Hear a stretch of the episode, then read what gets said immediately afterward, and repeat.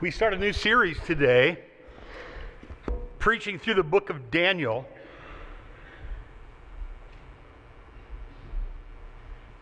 This will not be my first pass preaching through the book of Daniel. This will be my third time in my life preaching through the book of Daniel. And the messages will all be new, fresh, written messages just for you, though. Years ago on Sunday nights, I preached through the book of Daniel, and an elderly man in the church came up to me after I was three or four messages in, and he encouraged me by saying, I think you're a lot more excited about this than we are. So, if that's the kind of gift of encouragement you have, keep it to yourself. What the man said. I think you're more excited about this than we are. He was older, and the Bible says, rebuke not an elder, but entreat him as a father. Or I might have said, that says more about you than it does about me. Another fellow in the church, his name was Jim, a dear friend, thought he would be funny and he came up to me during the series on Daniel, and he said to me, Ken, you have been at Daniel for a very long time. It seems like we've been in Daniel longer than he was in Babylon.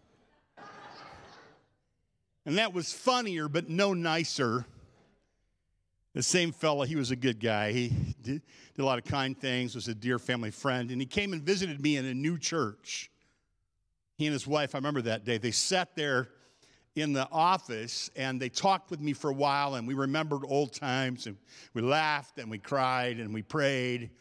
When he got ready to leave, he turned around and he looked at my bookshelf, and at the bottom of my bookshelf was a three ring binder. It was red and it said Daniel on the binder. And he took it with him and he said, I'm going to take this with me because I don't want you to hurt the people in your new church with it.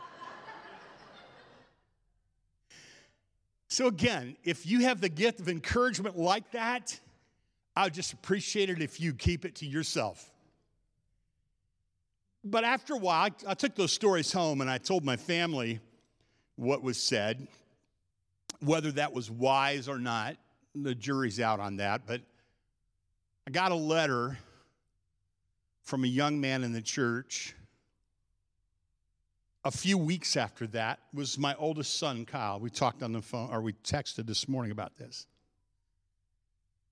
And he brought it up without me bringing it up to him. I told him that I was going to be preaching through Daniel. And he said to me, Dad, I remember when I was a boy and you preached through Daniel on a Sunday night. That had a big impact on my life. And I got that letter from my son who gave me a list of things that he learned in preaching through the book of Daniel. So before I even begin preaching through the book of Daniel, this could seem to you like you could be a lot less excited about it than me. It's possible.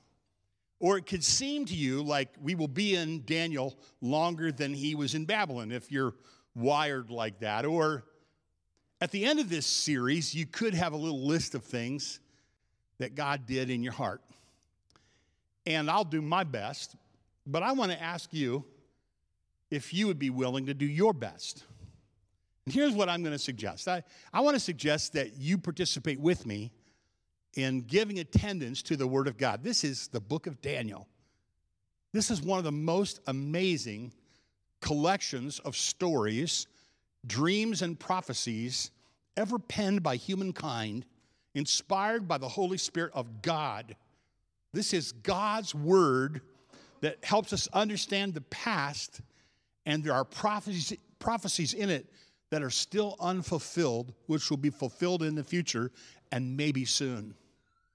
And so, I want to ask you, I want to call you as a church to do more than just, you know, come and attend, but certainly attend and invite others to attend. It's kind of like recommending a good restaurant. If you're excited about it, other people will be excited about it, and it could change their lives. If you talk with enthusiasm about the Bible, about the book of Daniel, and what God has to say in Daniel, these are times when there are those around us who are really wondering what in the world is going on. And we need to go to a place we can trust for those answers. And so I would recommend that you come and that you attend. I would also recommend that you think of others and invite them not to hear me, but to hear this the teaching of this passage, these passages. Second thing I would suggest is that you read ahead, that you that you actually study ahead. And it's not really hard to do. One of the ways to do it would be read the text. You know the next chunk that we're going to be, we're in Daniel 2, Lord willing, next week. And so each day you could read Daniel 2. It's a wonderful story. And it's narrative, it's fascinating, it's riveting narrative. And you could read Daniel 2 all week along with your regular Bible reading, or you could say, I read the next chunk on Sunday afternoon. But in other words, next Sunday, if I get up to preach, and if I say to you, well, this isn't going to be very good because I didn't really study this week. I'm just going to read it and just kind of talk off the cuff. You would rightly charge me with um, malfeasance. She's like, that's malpractice as a pastor. You should have studied ahead. And I would just say to you, if you read ahead and you study ahead, it will mean more to you. And if you ask questions of the text, so read it and say, when you have a question, write it down. And then again, if you read and study ahead, the folks in a Bible study fellowship, you, you probably heard me mention this before. When you talk with somebody from Bible study fellowship, you would think the people were on drugs. They're so enthused about the Bible. You're like, what did you take? You're not laughing. That was supposed to be a joke. Do I have to tell you when I'm being funny? They're all excited about the Bible. You think, what do they do at Bible study fellowship? Do they give you a special pill? Do you smoke something before you go? What? There, now you're listening. Yeah, what is it about that? Well, of course they don't. Here's what they do they study the Bible ahead of time. And then they have a small group talk about the Bible ahead of time. And then they talk about the Bible in a public meeting. And you talk to Bible study fellowship people, and you will never get any of them to tell you about their secret sauce or what they take or smoke or drink, or they don't do that. They just they just study the Bible. And so I really strongly recommend you'll get a lot more out of the teaching of God's word if you read it ahead of time. You know where we're going. Read ahead of time, study ahead of time, write down questions ahead of time. Here, here's another thing that's super helpful, and that is whenever you're looking at a passage of scripture, ask the question, what's the big idea here? Or another way to say that would be, who's the original author and who's the original audience and what was the author's intent with the original audience? To answer that question accurately will break the scriptures wide open for you personally. It's shocking how much you get personally out of the Bible when you answer that question Who wrote this? What was the setting? Who was he writing it to? What was going on? How did this make them feel? What did he expect of them? What was he trying to get them to do? What was he trying to get them to understand? What was the authorial intent? What was the author's intent? When you do that, you're a long way toward a powerful experience yourself with the Word of God in whatever circumstance you're going through in your life. So I would ask you, please pray for me as I prepare these messages. I'm just out ahead of you a bit. Pray for me as I prepare these messages that I would walk with the Lord and would have an understanding of the scriptures and be able to explain them in such a way that is helpful to you.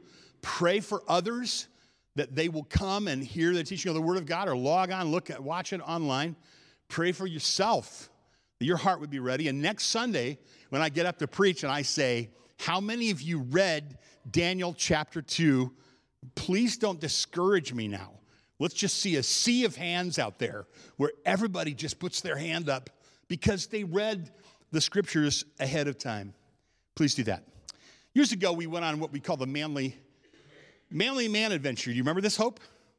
We went on the Manly Man Adventure, and we decided one year we went on the Manly Man Adventure to North Manitou Island, and we had the meltdown on North Manitou where I had gout, and it was really bad. And we wrote about it on the internet. And a friend of mine who owns a cottage on an island wrote me, and he said, Ken, next time you go to an island, come to my island because we have a ferry, and you can put your Jeep on the ferry, and you won't have to walk everywhere you go. So even if you have gout, you can have a great vacation.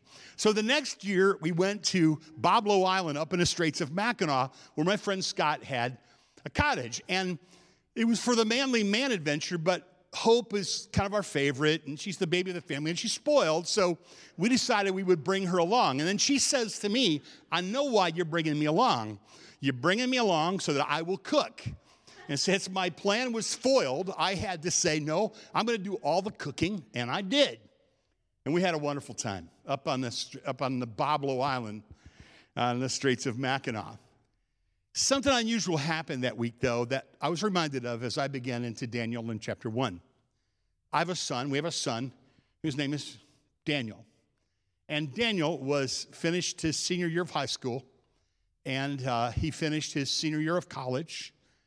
And during the week, he was going to have to leave early, and he was going to have to get on the ferry a day ahead of all of us. Remember this, Hopi? And he was going to go away to the southwest and he was going to work in oil, and he was going to pay back his college debt, and he was going to not get married to a girl in New Mexico, and he was going to come home and be with us. And uh, you probably know how that story went. Uh, he lasted a few weeks in Mexico before he met a nice Christian girl, married her. They have three little boys, and they live in New Mexico. And their anniversary was yesterday. I think anniversary six yesterday. But I have a little video of the day he left. He got on the ferry, and we were all over here. Remember this, Opie? And, and we were saying, Goodbye, Danny. We love you. See you soon. And Danny was out on the ferry, and he was all alone out there on that big ship, and he, he was waving goodbye, and he said, Goodbye, I love you too. Our voices were thick with emotion as we said goodbye. It was so hard to say goodbye if you had an experience like that. Nathan, how old are you? What is it? 13? 13. And when will your, when's your birthday? Oh, so soon you'll be 14. You're perfect for this. So I'm going to use you as an example, even though I didn't ask permission ahead of time. Nathan, um, Nathan is uh, almost 14 years old. And Daniel, when we meet him in Daniel chapter 1, is probably Nathan's age. So if you take, imagine Nathan here, who is, who's greatly loved here and greatly loved by his family. And you imagine that he's taken captive. He's not coming home. He is mistreated. He is abused. He is captured and taken 700 miles away. And he is not coming home.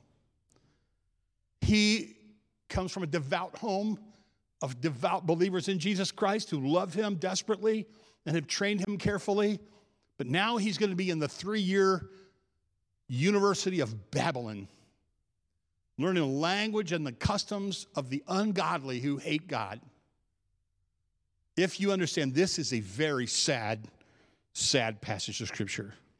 As a matter of fact, usually when we read this, and usually when we preach from Daniel in chapter 1, we ignore the emotional context of the passage. We don't imagine a, lo- a, for- a bunch of our finest 14, 15 year old young men stripped to the waist, lashed together, drug off on the dusty road, dusty road on a 700 mile trek into slavery. We don't see the painful reality of that. But there was a psalmist who did. Psalm 137 captures the emotional context. By the waters of Babylon, there we sat down and we wept when we remembered Zion. On the willows there we hung our lyres. Where, where is the psalmist? In Babylon. What's he thinking about? Zion.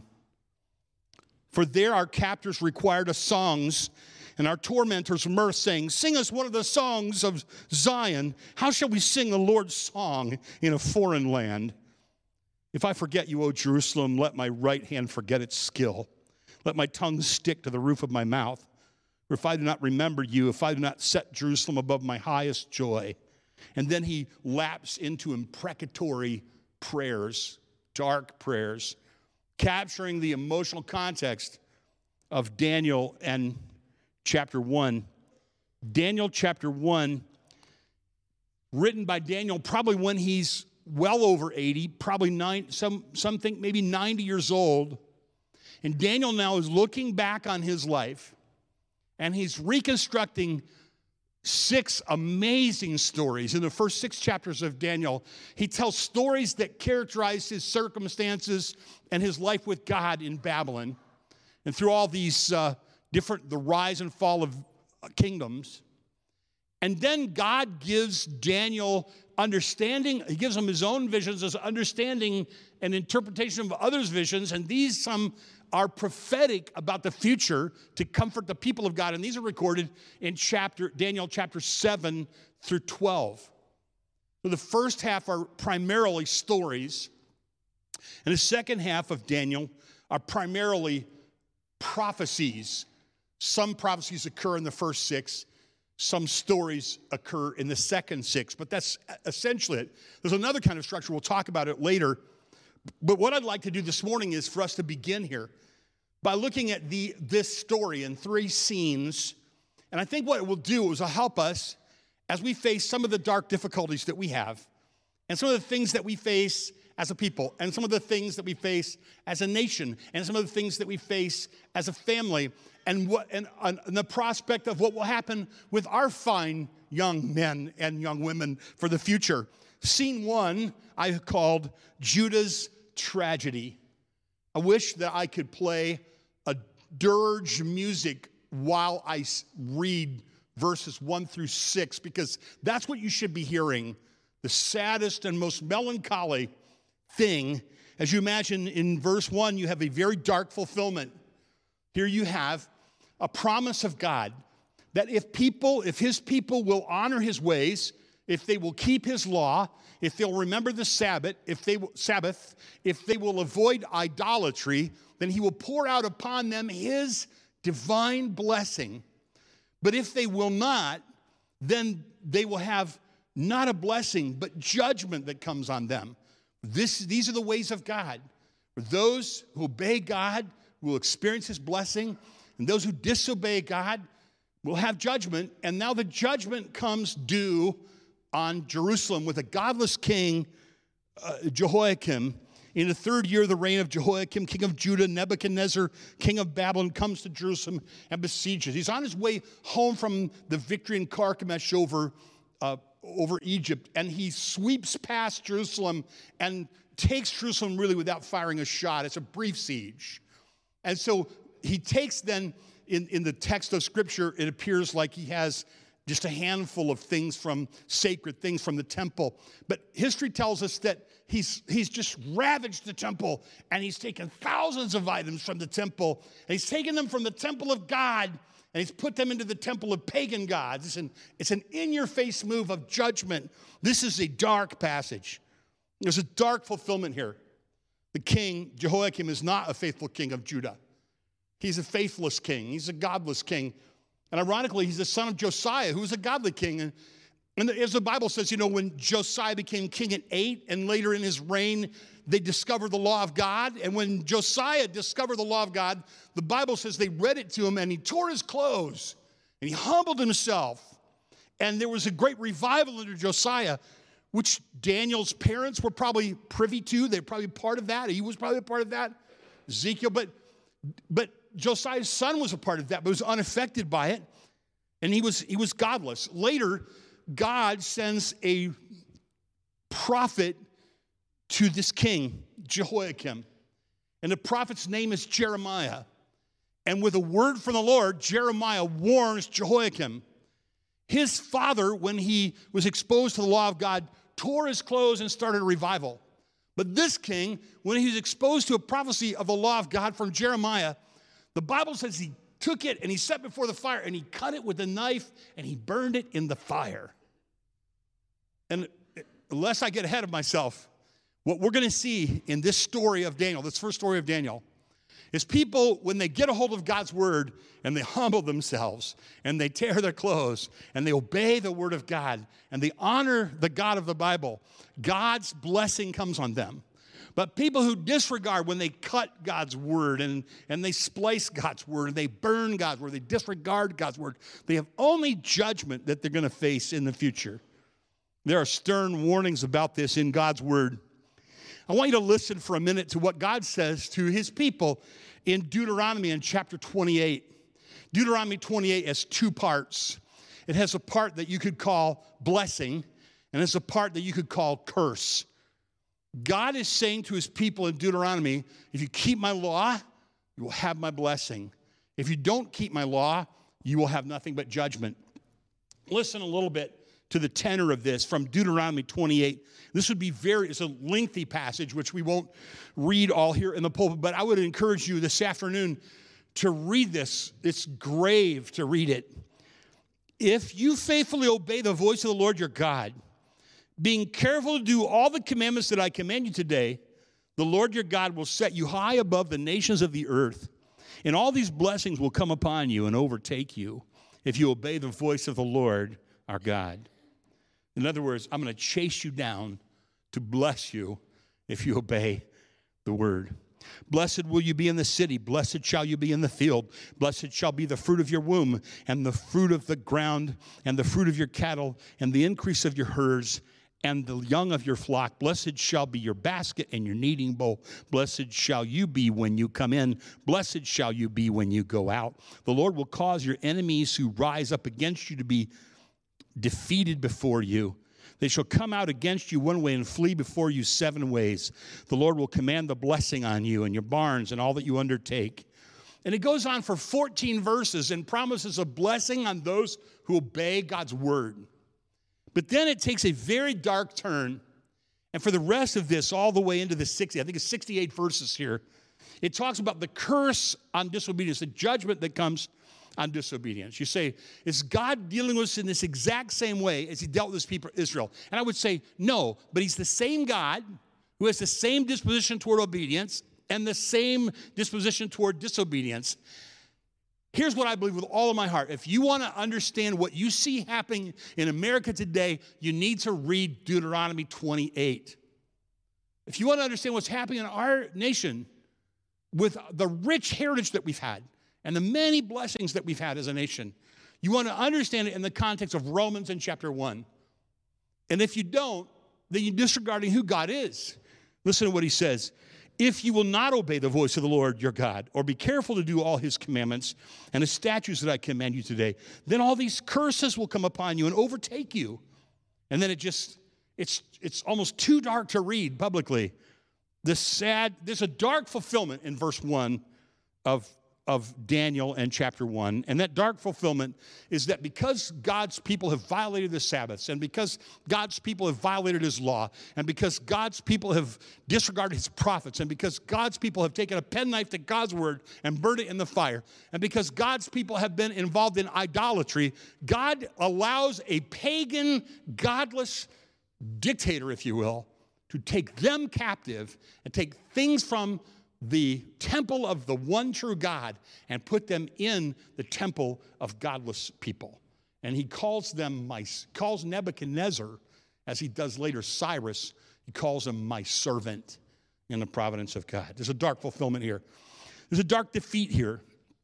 There's a dark blasphemy here to take these things that belong to God and drag them off into the courts of a false God. There's dark bondage here as these young men, not just Daniel uh, Hananiah, Azariah, Mishael, but others with them. They, were, they weren't alone. To, to have young people taken captive, drug off away from their parents, just a dark bondage, just a dark departure, a sad going away. There's a dark journey ahead of them. There's a dark education before them. Three years in the University of Babylon, eat at the king's table, probably unclean meat, un- wine and drink, drink and food offered to idols, perhaps. Probably they were made eunuchs. We know this because in the ancient world it was common for slaves to be made eunuchs. Because 2 Kings chapter 20 and verse 18 says this would happen to some because Daniel never married, because um, he, the, the young men answered to the chief eunuch or the chief of eunuchs is not at all unlikely that they were made eunuchs. And this is significant because we live in a time when many have had terrible abuse and have suffered terrible abuse, even physical abuse, even emotional abuse, even psychological abuse, and God forbid, even sexual abuse. And we're looking, aren't we, for what is the answer for people who have been so terribly abused? What is the answer for people who have suffered such terrible suffering? Is there hope for them? Is it true that God will bless with a mighty and powerful spirit a person who has had who has had to suffer dark sexual abuse, dark emotional abuse, dark spiritual abuse? And the answer would be very clear from these stories that God loves to bless people who will honor him even with the heartaches that they've had. There's a dark education, there's a dark defilement, there's a dark injury, there's dark injustice, this dark identity. Their names, look in verses six and seven. Among them, Daniel, Hananiah, Mishael, Azariah. These are all names that uh, honor God. They're names that, that honor God. And they're given names that honor false deities. The chief of the eunuchs gave them names. Daniel, he called Belteshazzar. Hananiah, he called Shadrach. Mish- Mishael, he called Meshach. Azariah, he called Abednego or Abednego. These were given the names of false gods. Can you just imagine that? This is dark. I wish I did this for Lois last night. I said, I'm going to read this, but I'm going to play music appropriate to it. And I played the music. Sad. This is the music that you should hear when you read this. It's just the darkest, saddest funeral dirge of music. How sad. Daniel says, I remember when they took me away from mom. I remember when they took me away from dad. I remember when they took me away from all that, that I loved, home and the temple and all of that in Jerusalem, and I never saw them again. This is sad. These men were young and they were powerless. They're far from home. And they must have felt like their God was losing and that evil was winning. And the days were dark and they were abused, probably sexually, certainly physically and emotionally. God seemed silent. There are times when God is silent. It, there are times, for instance, when Malachi comes to a close, there are 400 silent years before Matthew happens. They lived in a time of God's judgment. And again, I repeat, I think if you want to understand, some we watch the evening news, we listen to, we read the newspapers, we listen to our peers, we see what's happening, and we think, what is going on? And I will tell you, I think the people who understand the world best look to the Bible to see what is going on. And what you see is Romans chapter 1. Read Romans chapter 1 slowly and carefully, and you will have an understanding of why things have gone upside down. When people covenantally, publicly disregard God's law, you cannot expect God's blessing. This is what happened in Israel. I believe it's happening in America. And it's a pathetic scene, very dark drama being played out today. Maybe you have times like this yourself. Maybe you feel like you're far from home and things seem dark and confusing to you and you feel distant from God. And sometimes you even wonder if God's word is true, if God really is winning and evil is, or evil is winning, and you feel disappointment. Maybe you've had an experience that's made that's shaken your faith to its very core. You've had trouble on top of trouble or tragedy come into your life, or you felt like life is unfair and you're clinging to faith, but it's hard for you to believe. Sometimes you look at the circumstances of your life and you compare them to others and you think, how can I see God in this? This must have been how some of these young men felt during that time. What should you do? Maybe life has been hard for you. I recently watched a, a young a, a pro, television program about a young woman who was physically abused and fled an abusive marriage, and everything went upside down in her life. Everything on top of everything went bad. Everything went hard. Everything about her life was hard. And I literally began to sob and weep because our family's been touched by the same injustice, the same sadness. And I just began to weep. Maybe that you've had times when weeping comes because you identify so much with how broken our world is and how that brokenness hasn't left you alone.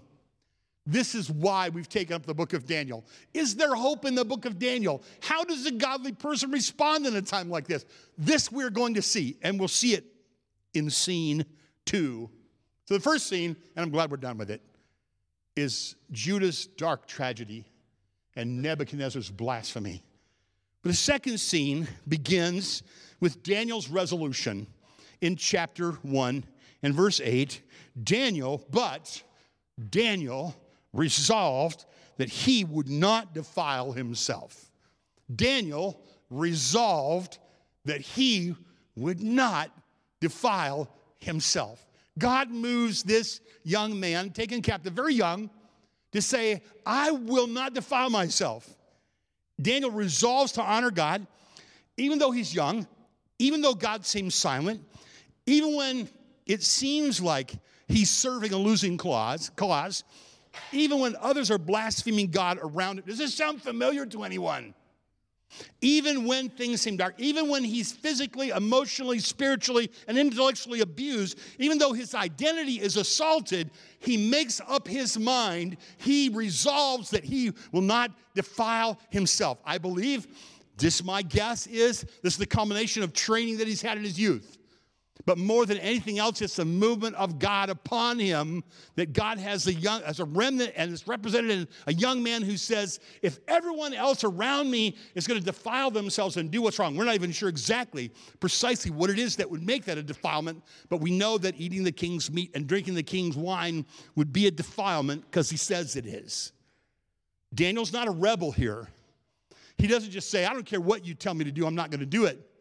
He actually tries to obey the delegated authorities over him and obey God beyond that. And so he does something wonderful. He comes up with a creative alternative so that he can be under his God, the, the, the authorities appointed over him, and the sub authorities appointed over him, and still obey God. And you see that. Notice it says, but Daniel resolved in verse 8. Now, notice again, verse, verse 2 tells what's behind the captivity. Verse 2, the first four words are what? Verse 2, the first four words are the Lord gave Jehoiakim. That phrase, the Lord gave, happens three times in the first chapter. Daniel says, The Lord gave Judah into the hands of Babylon. The Lord allowed that to happen. Then it says, Daniel resolved, but look at what verse 9 says. And the Lord, there it is again. What does it say? And, and God gave Daniel favor. Daniel resolved, God gave him favor. The title of my message is Honor God with Your Life and See What Happens. A, a longer title would be Resolve to honor God with your life and see what God does. Experience His blessing. This is the answer in a time of God's judgment is where are the Daniels who will say, I will honor God with my life? Where are the Esthers who will say, I will honor God with my life, even if I'm young, even if I'm far from home, even if everybody else is doing something else, even if they're trying to brainwash me in the culture that I'm in, which they are, even if everybody else on Twitter and Instagram and Facebook disagree, I resolve I will not defile myself. Then the Bible says, and God will give you favor with who you need to have favor with, if you will. Now I want you to notice that. Verse 10 Chief of the eunuchs says to Daniel, I fear my Lord the king who assigned your food and your drink. Why should he see that you are worse condition than the youths who are your own age, so that would endanger my head with the king? It's not terribly subtle what he's saying. If I do this wrong, this guy is going to chop my head off. Daniel, if you don't mind, I kind of like my head, he's saying. Verse 11 Daniel says to the steward, again, this is a third level of delegated authority, not the godless king, not Ashpenaz, chief of the eunuchs, but the steward of Ashpenaz, the king of the eunuchs, assigned over Daniel, Hananiah, Mishael, and Azariah. He says, Test your servants for 10 days and let us be given vegetables to eat and water to drink. This has been a really fun thing to read over and over this week. Eat vegetables, drink water. Sounds like my mother. Eat vegetables, drink water. Dr. Dr. McDougall is right here in the Bible. Eat vegetables, drink water. I'm like, okay, I'll do it for 10 days. Um, it gets longer than that. Let your appearance and the appearance of the youths eat the king's food be observed. Compare us. And deal with your servants as you see. Daniel's boldly making a creative appeal. He says, okay, we won't preach inside, we'll preach on the roof. How would that be? You remember doing that? We, this is the passage of scripture we base that idea on. Let's just keep obeying God, but let's also be under government authorities as much as we possibly can. Let's go out and preach on the roof. And then we got a little bit scared. Dennis Conant, it, I hope I'm not getting in trouble with Dennis, he, he made a call to the, to the governor's office and, and he inquired with the governor and, and, and with the people and said, We want to be people under authority, but we want to obey God, essentially. And, we, and, and then the elders got together and kind of gave us a head keep preaching on the roof. We didn't preach on the roof because we didn't want to be under authority. We preach on the roof because we want to be under authority, but we want to obey God. So when we decide that we're not rebels at heart, we're not eager to disobey, we want to make the king successful if we can, even if the circumstances are ugly, even if we don't philosophically agree, but we want to obey God and we will obey God. We resolve to obey God. Listen, here's what I'm getting at. This is the heart of the message. When a person resolves to obey God by the work of the Spirit in them, they resolve to obey God and the Word of God. See what happens. Watch God give you favor with who you need to have way favor with. Watch God do what no man can do. Life gets exciting when you obey God and you honor God with your life. If I'm a young person, this is what I need to hear. What God did with Daniel, God will still do with young men and women today. If a young woman will get down by her bed at nighttime and will kneel down and say, God, I'm all yours and I will follow you and I will not defile myself. And if I do, I'll seek forgiveness and go on the same God who honored Daniel will honor that girl. If a person that's made a mess of their life comes to a point in their life where they say, God, I've made a mess of my life, and they go home and they get down on their knees and they go, God, up to this point, I've just made a mess of things, but I'm gonna honor you. I'm gonna dedicate myself. I purpose in my heart. I will not defile myself. The God of heaven and his angel armies will act on that person's behalf and answer their prayers. Trust God, honor God with your life, and see what he does. Okay, we're going to have to kick into next week on this. And here's why. Normally, when I get to the end of a message, which I haven't, because the third scene is God's blessing, and to give you just a quick synopsis of that, you see it in verse 2. You see it in verse 9, and you see it in verse 17. These youths, God gave them learning and skill in all literature and wisdom, and Daniel, understanding with visions and dreams. And it gets to the end, and it says, and he continued to serve faithfully through King Cyrus. So, what I normally do is I come to the end of a message, and then I tell a story to illustrate what I said. But I'm not going to do that today. But I am going to ask David Lemon to come. Because David, come. He, David was in the study the other day, and he is. Uh, I'm going to embarrass him. But he's kind of like a Daniel guy, raised by godly parents, loves the Lord and wants to serve the Lord, humbles himself under God. He's one of our, our elders. He told me a story that was so encouraging that I asked him that if he closed our service today by telling that story to you, that God would raise up other guys, other men like Daniel, that would follow God, that would, would find God people. So, David, tell him uh, your story here and then pray, all right? Sorry to embarrass you there. Hmm. Uh, yeah. I was at the uh, men's prayer breakfast and shared um, just a little story uh, of growing up. Uh, my parents, uh, if you don't know, were missionaries in Ecuador.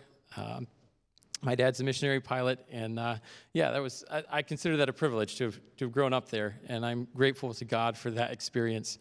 Um, they went down there um, when I was two years old, and we lived on a missionary compound down there uh, with a bunch of other families. Um, and there was another mission compound of another missionary group that was close by, and I had lots of friends. Um, most of them right close by. But in uh, 1987, uh, 88, somewhere around in there, we were asked to go and serve uh, in Sucúa. Um, and that meant we would be out there alone. Um, it was only going to be for six months. We were helping cover for another family out there. Uh, it's just a little bit farther south, it's farther down the road. It's a quick flight, it's a long drive. um, and uh, so we went out there. Uh, I know my mom was thrilled. Uh, she got to homeschool us. Um, she went to school to be a teacher, quickly decided she didn't like that very much. So uh, that, was, that was a challenge for her, I'm sure. Um, us kids just uh, going through schoolwork and, and needing her to, to guide and direct us through that. Um, yeah, I remember this part of being in Sucúa clearly to this day, and that's that after we'd been out there for a while and I realized um, I had made a few local friends, we would, we would play baseball out in a gravel field. I think we had one ball, one bat, maybe two gloves at the most, once in a while. Um, and some of the locals would join in, but for the most part, it was lonely. And uh, we were alone. I had my brother. Um, he's a year and a half younger than me. My sister's five years younger, so she would have been uh, four years old at the time, and I was nine. Um, yeah, I I was just lonely, and I remember getting word that I could go on a field trip with my class at the school, the missionary kids school that I had gone to, and I could go on, see all my friends and have a, a good time and reconnect. Um, and I was excited for that. Naturally, nine year old kid, woo, I get to go to my friends. This is going to be a good time. Um, and as the, the day approached for that, um, as the week started, um, I'm pretty sure that was a weekend trip. It started to rain. and when you're in the Amazon rainforest on the edge of it by the Andes Mountains, it just rains and then it just keeps raining. And as it got closer, I started to, to realize uh, two things. One, you can't land an airplane if you can't see where you're going to land. Um, and that the rain is falling from those clouds that are going to keep the pilot from seeing that runway. So, um, yeah, I, I had been raised in a Christian home. I'm nine years old, but I know I just need to pray. And at first, it was almost a, uh, like, of course, God will answer this.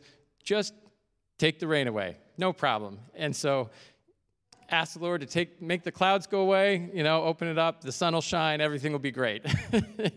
um, and the next day, it's still raining. Um, as that morning rolled around um, and I woke up, I still remember the window in that room and that the rain was hitting our tin roof. And it wasn't hard rain, it was gentle, but it was sad. It was still raining. Uh, and that point, I knew I, I may not get to go on this trip. And um, heartbroken nine year old that I was, and looking out that window and seeing the rain hitting the tops of, of the neighbors' trees next door and just dripping off, and it's just water everywhere. Um, I really started to pray, and I just broke down and, and cried out to God and just, yeah, I wept in that window. I, I wanted to go so bad.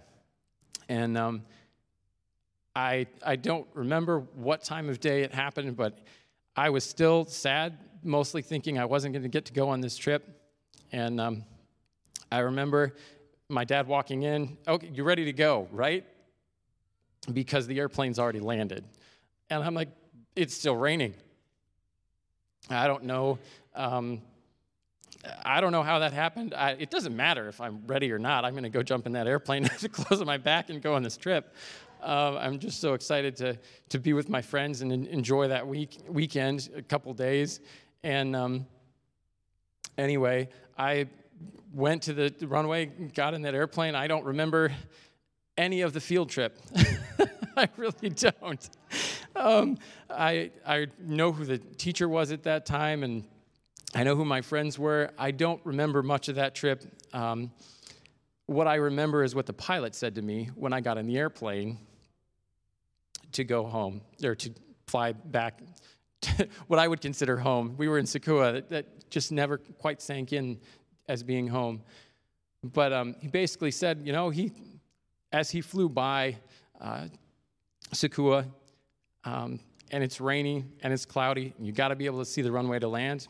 He basically looked down through a hole in the clouds, could see the runway. He knew where to go.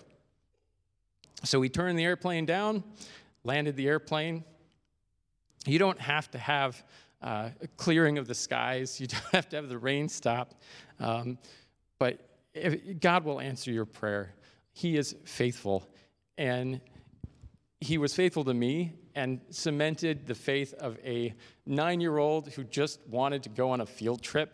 Um, and there's many other little stories like that throughout my life, but that uh, just cemented in my life that God is, loves me dearly, is listening to me, and will answer, um, will answer my prayers. Thanks. Um, I'm going to